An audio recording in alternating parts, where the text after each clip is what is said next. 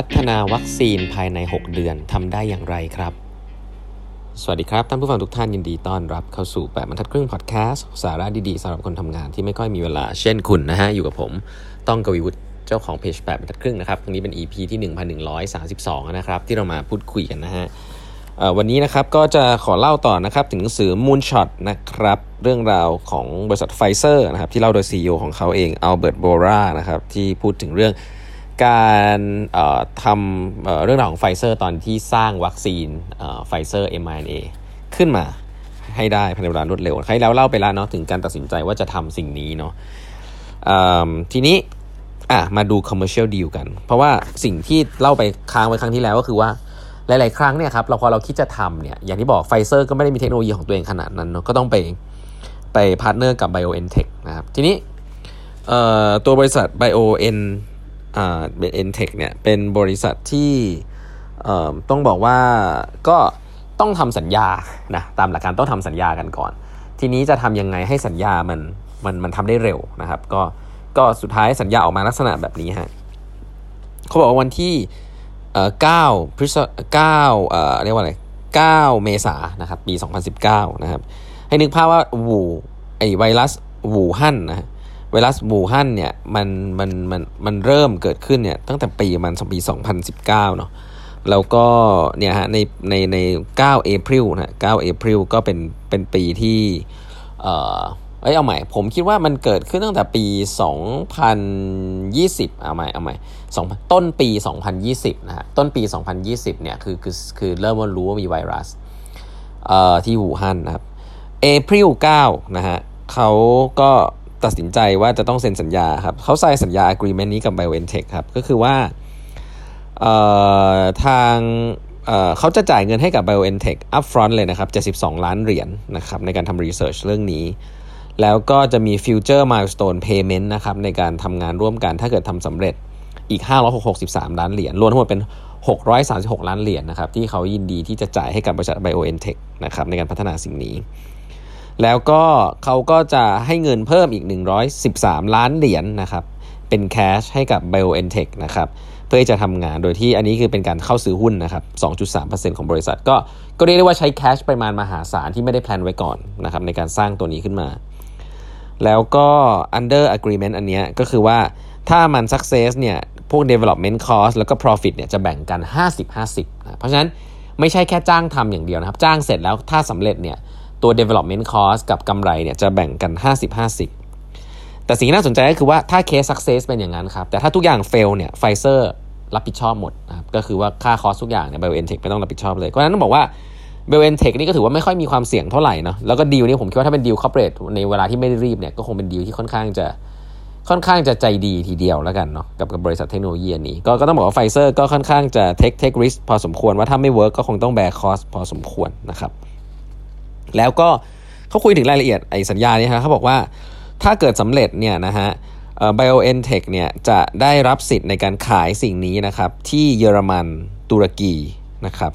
ส่วนไฟเซอร์เนี่ยเอ่อเอาเอางี้ BioNTech เนี่ยจะได้สิทธิ์ได้รับสิทธิ์ในการขายสิ่งนี้เป็นตัวแทนเป็นเป็น license ในการขายเนี่ยคือที่เยอรมันแล้วก็ตุรกี และเมืองจีนด้วยนะครับที่เหลือในโลกเนี่ยเป็นไฟเซอร์ทั้งหมดนะครับอันนี้ก็เป็นสัญญา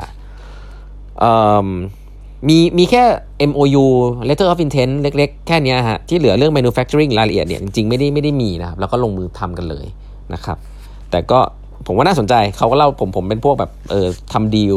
business development อะไรอย่างนี้ด้วยนะทำดีลทำ VC ทำอะไรเงี้ยก็เวลาเห็นดีลอย่างนี้ก็น่าสนใจครับว่าวิธี structure ดีลของเขาเนี่ยค่อนข้างจะ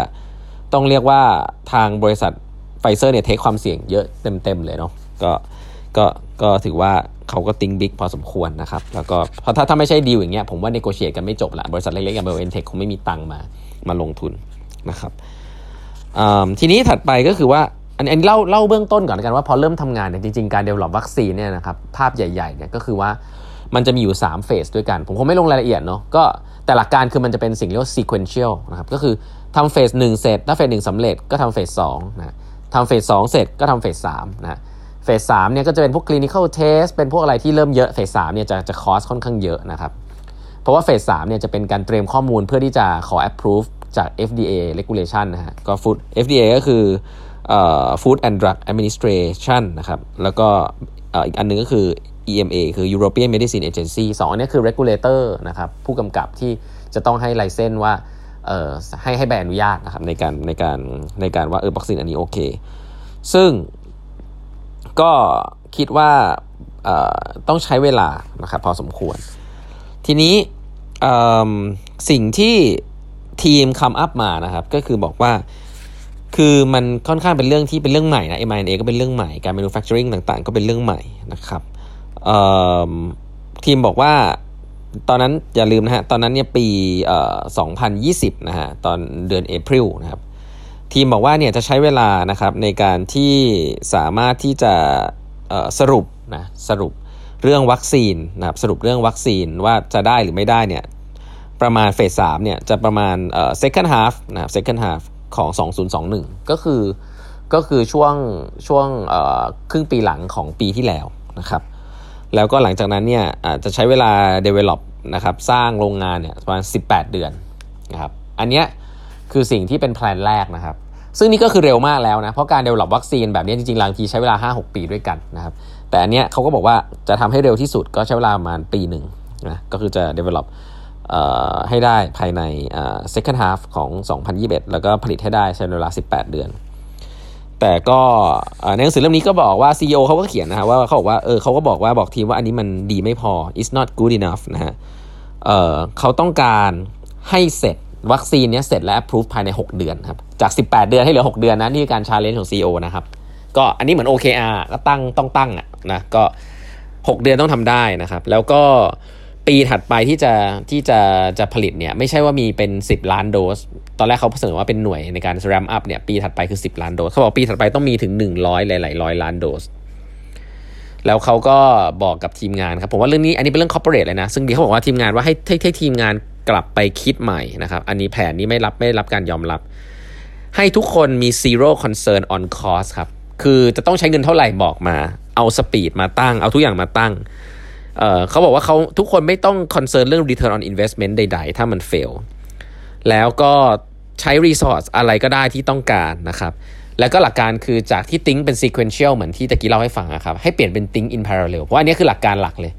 ปกติแล้วเนี่ยถ้าเราบริหารความเสี่ยงครับ ก็คือว่า เรานึกภาพว่าเออถ้าอันนี้ยังไม่ success เนี่ยเราคงยังไม่เตรียมงานเฟสถัดไปเนาะเพราะว่าถ้าเตรียมไปฟรีมันก็จะเสียเงิน แต่อันเนี้ย CEO บอกเลยครับว่าให้เตรียมทุกอย่างในหลักการคือ parallel หมายความว่าเฟสหนึ่งยังไม่เสร็จยังไม่มีแผนเตรียมเตรียมทุกอย่างโทเกียวทุกอย่างเฟสสองไว้เลย ถ้า 1สำเร็จปุ๊บ 2 ก็จะได้ทำต่อเลย ไม่ต้องมานั่งเสียเวลา เช่นเดียวกันในเรื่อง manufacturing ครับก็ให้เตรียมโรงงานราวกับว่ามันจะสำเร็จเลย เตรียมเตรียมการสร้างโรงงานไว้เลย เตรียมเตรียมซื้อของเตรียมอะไรไว้ไป commit ของไว้เลยที่เป็น raw material ก็ด้วยวิธีการนี้ผมก็บอกว่าหลักการใช้ได้ เพราะมันถึงว่าเขาก็จะเสี่ยงในการไป commit cost อะไรไว้เต็มไปหมดทั้งที่ยังไม่ได้มีของที่สำเร็จนะครับซึ่งซึ่งสถานการณ์ปัจจุบันผมคิดว่าคงไม่ทำแบบนี้ละแต่เนี้ยพอเป็นแบบเป็น parallel ปุ๊บเนี่ยก็คอสเพิ่ม2บิลเลียน US นะครับเขาก็บอกว่าเออ ก็เป็นสิ่งที่อยู่นอกเหนือ budget แล้วก็เป็นหน้าที่เขา CEO ที่ต้องไปขอบอร์ด ซึ่งเขาก็รู้สึกว่าอย่างที่บอกไปครั้งที่แล้วอะฮะ ถ้า budget นี้มันจะพังไปในปีนี้ก็คงก็ก็คงอีกกี่ปีคนก็คงลืม แต่ถ้าเกิดว่าไม่ทำแล้วมีคนอื่นทำแล้วสำเร็จเนี่ยบริษัทไฟเซอร์ก็คงจะเสียหน้า และเป็นประวัติศาสตร์ที่ช็อกช้ำพอสมควร ก็เขาก็บอกว่าเออนั่นคือ cost ที่เขารับได้นะครับก็ให้เห็นภาพครับว่าอันนี้คือการ challenge plan กันจาก 18 เดือนนะครับในการ approve เนี่ยให้เหลือ 6 เดือน แล้วสุดท้ายก็ทำได้สำเร็จนะ แต่เดี๋ยวทำได้สำเร็จแบบไหนเดี๋ยวเล่าให้ฟังนะครับ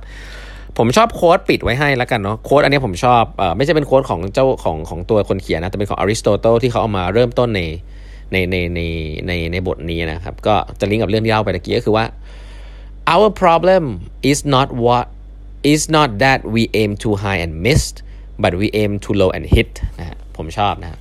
เอาเอาไปใช้กับลูกน้องได้นะครับ ปัญหาเนี่ยก็คือว่าไม่ใช่ว่าเราเนี่ยตั้งเป้าสูงไปแล้วเราไม่ได้นะ ปัญหาส่วนใหญ่ขององค์กรก็คือตั้งเป้าต่ำไปแล้วดันได้ เพราะถ้าตั้งเป้าต่ำแล้วได้เนี่ยมันก็จบแต่มันต่ำแต่ถ้าตั้งเป้าสูงแล้วไม่ได้เนี่ยบางทีมันจุดที่มันไม่ได้ตามเป้าที่สูงมากๆเนี่ยมันอาจจะสูงกว่าจุดที่เรา achieve ถ้าเราตั้งเป้าต่ำก็ได้นะอันนี้คือหลักการ OKR เลย ซึ่งอริสโตเติลเคยพูดไว้นะครับวันนี้เวลาหมดแล้วนะครับ ฝากกด subscribe แปดบรรทัดครึ่ง podcast ด้วยนะฮะ อย่าลืมแอด LINE OA เข้ามานะครับเครื่องหมายแอดแล้วก็เอทฮาครับ e i g h t h a l f นะครับ แล้วพบกันใหม่วันพรุ่งนี้กับแปมทัดครึ่ง podcast นะครับ สวัสดีครับ